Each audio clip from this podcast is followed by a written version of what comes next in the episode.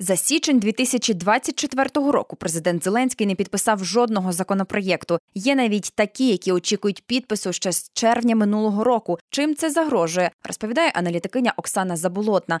У студії працюють Євгенія Гончарук та Мар'яна Чернієвич. Почнімо з того, що станом на понеділок на сайті Верховної Ради 37 проєктів законів чекають президентського підпису. Чи є серед них довоєнні ще закони? І який із законопроєктів чекає на підпис Володимира Зеленського найдовше? На сайті серед е, е, серед цих 37 законів є доволі багато довоєнних. Рекордсменом є зміни до бюджетного кодексу, які ініційовані депутаткою е, президентської фракції, зараз головою партії Оленою Шуляк. Цей законопроект підтримали 337 депутатів, але Володимир Зеленський його не підписує уже три роки. І насправді є і багато законопроєктів, які вже були ухвалені за час широкомасштабного вторгнення, які теж залишаються без підпису президента. А це взагалі рекорди за останні роки? Чи в принципі так буває, що президенти, наприклад, або просто не знаходять час, або вважають, що документ, ну власне, зміни, е, які пропонує той чи інший документ, не мають працювати? Тут же все дуже просто можна, наприклад, накласти вето. Чи в чому тут е, секрет весь на вашу думку? Це насправді проблема не цього президента. Попередній президент Петро Олексійович Порошенко теж е, була ця проблема з непідписанням вчасним е, законопроєктів. Він потім це інколи використовував для якихось е, публічних для своїх для своїх публічних інтересів. І це взагалі не нова практика, але це не означає, що це не є проблемою. Е, скажіть ще, будь ласка, е, з приводу, е, от як ви кажете, що можуть з політичною метою використовувати підписання або не підписання певних законопроєктів, скажіть, а тут ви вбачаєте, що справді від чогось, наприклад, резонансного президент, так би мовити, можливо, себе оберігає? Я, от із того, що потрібно вкрай нам для оборони, знаю, наприклад, законопроект про зниження віку мобілізації до 25 років, або, наприклад, про списання військового майна нещодавно чула про це. І от вони, можливо, не популярні, і президент тому їх відкладає. Е, абсолютно, я теж прослідковую таку тенденцію, коли президент він намагається відмежуватися від якихось непопулярних рішень, е, особливо це тих рішень, які стосуються е, військовослужбовців і загалом е, збройних сил. Ви згадали про зниження граничного віку призовників. Е, він був ухвалений ще в травні, в червні або в травні його Кабмін ініціював, і очевидно, що така потреба є.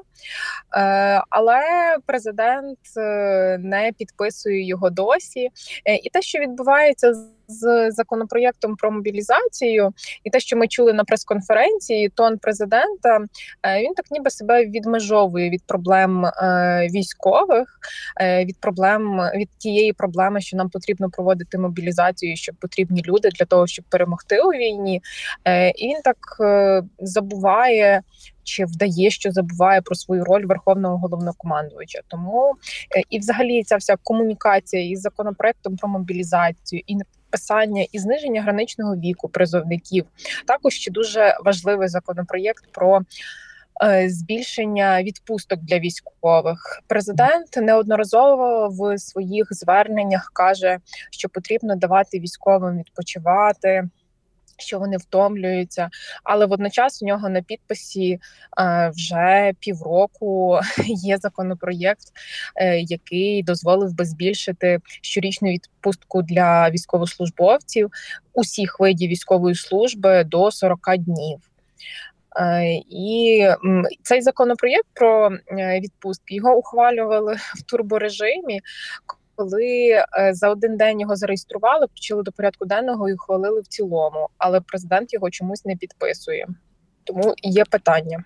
Ну так, є питання, і чисто моя думка, якщо так скласти якісь пазли, то ну е, е, говорю об'єктив абсолютно суб'єктивно. Можливо, це пов'язано з тим, що провалена мобілізація і не вистачає людей, на яких можна замінювати тих, хто би йшов свої повноцінні відпустки.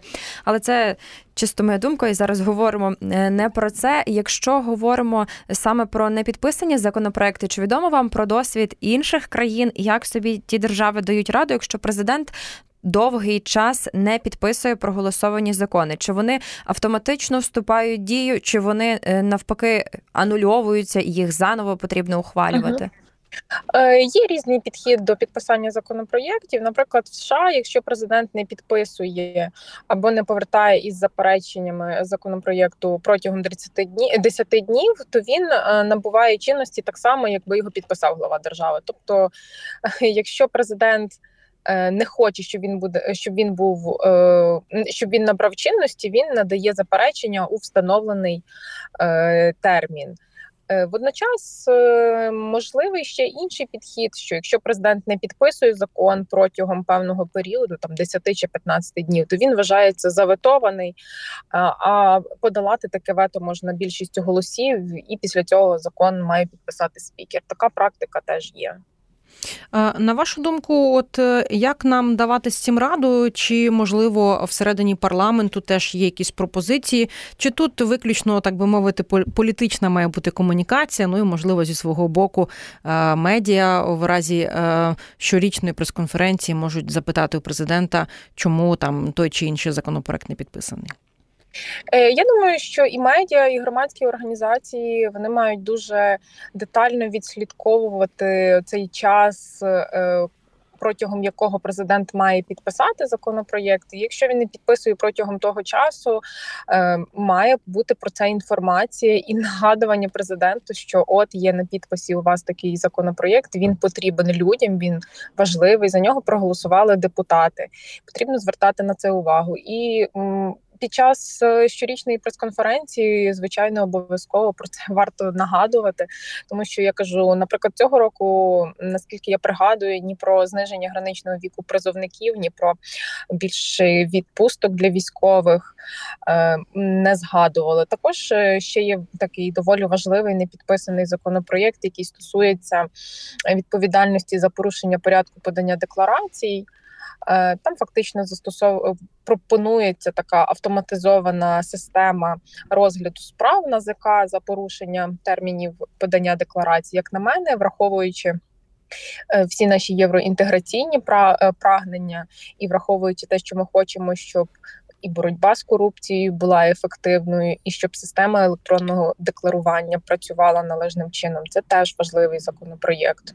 Зрозуміли, е, от до речі, я от шукаючи е, для себе якихось пояснень, чула свого часу, що, наприклад, якийсь термін підписання закону у нас може бути прописаний, можливо, в конституції, чи це не так? Раптом знаєте, пані Оксано? Е, Так, він є прописаний в конституції, е, але президент його просто ігнорує. І якихось механізмів, як його змусити це підписати, е, немає поки що. Тому можливо нам варто подумати, коли буде у нас обговорення після війни, очевидно, бо під час воєнного стану ми не можемо вносити змін до конституції. Потрібно подумати, як ми можемо упередити і запобігти такій проблемі, як непідписання президентом е, законів. Це була розмова про те, чим загрожує непідписання президентом важливих законопроєктів. Говорили з аналітикиною Оксаною Заболотною. У студії працювали Євгенія Гончарук та Мар'яна Чернієвич.